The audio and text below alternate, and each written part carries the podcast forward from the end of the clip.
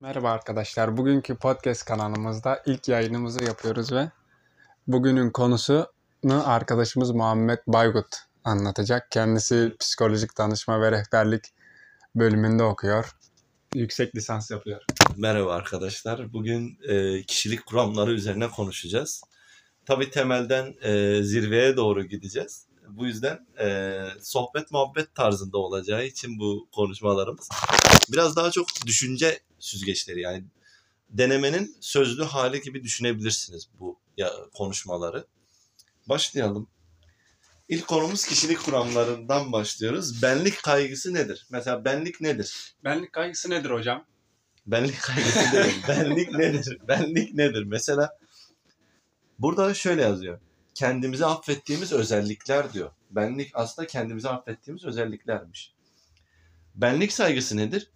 Affedilen özelliğin olumlu olması benlik saygısını arttıran bir özellik. Ama bu affedilen özellik yani şöyle diyebiliriz. İşte ben kötüyüm, ben hiçbir şeyi başaramam dediğinde aslında bu benlik saygısının düşük olduğunu Düşük gösteriyor. Ama mesela diyelim ki ben bunu başarırım, ben bunu yapabilirim, şunu yapabilirim gibi düşünürsek bu da benlik saygısının aslında yüksek olduğunu gösteriyor. Peki kimliğe gelelim. Kimlik nedir? Kimlik ise uzun süreli benlik araştırma, deneme, bağlanma sonucu oluşur. Kimlik daha uzun uzun süreli bir Yani şey mi? benliğin uzun süreli halidir. Yani benlik, e, benliklerimizin toplanıp beraber bir örgütlenmesiyle oluşan bir yapıdır aslında kişilik. kimlik, Kimlik. kimlik gelişimi Kimlik- ne zaman başlar hocam? Kimlik gelişimi doğduğumuz andan başlar ama ortaya çıkması ergenlikten sonra başlar. Çünkü kimlik dediğimiz şey daha ergenlik aşamasında çocuklukla yetişkinlik arasında. Muhammed hocam ben şunu merak ediyorum. Şimdi kimliğimiz Heh. ne zaman oturuyor? Mesela 30 yaşında da hala kimliğim gelişir mi? Bu kişinin düşünce sistemine göre değişir. Şimdi ben bunu şöyle diyemem. Siz e, 18 yaşında kimliğe kimlik elde edersiniz. Hayır bu bir insani bir şey olduğu için ve Yaşam özel boyu bir şey olduğu için yaşam boyu devam edebilir. Bazı insanların kimliği 30 yaşında oturabilir. Bazılarınınki 20 yaşında oturabilir. Bazılarınınki 40 yaşına gelse bile oturmayabilir. Bu yüzden kimlik bunalımları yaşayan insanlar var. Bazen işte 40 yaşına gelmesine rağmen birden karar verip meslek değiştiren insanlar var. Bu da bir kimlik saygısının, kimlik kimlik değişiminin bir öncüsü. Hala kararsız olan insanlar var. Ve özellikle bizim ülkemizde bu tarz kimlik kaygıları çok yaşanır. Çünkü para kaygısıyla birleşir, e, meslek hayal kaygısıyla birleşir, yetenek kaygısı vardır.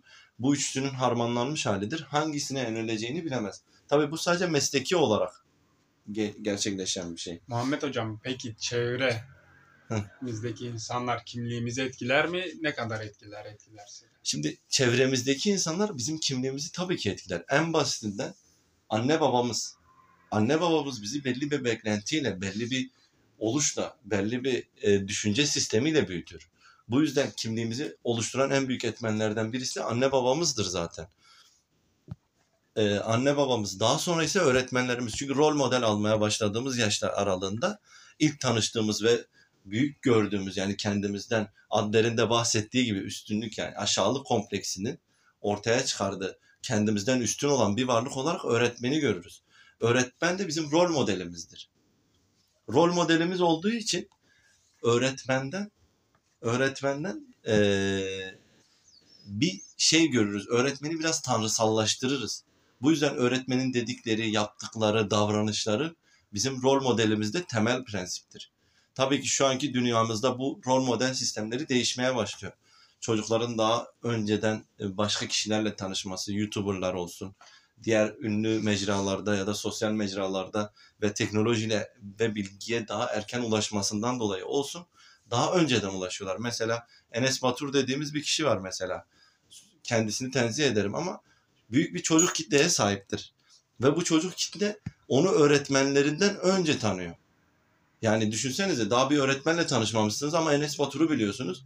E tabii ki o çocuğun gözünde tanrısallaştırdığı kişi yani anne babasından sonra tanrısallaştırdığı kişi Sosyal medyanın etkisi büyük diyorsunuz. e, Enes Batur olur.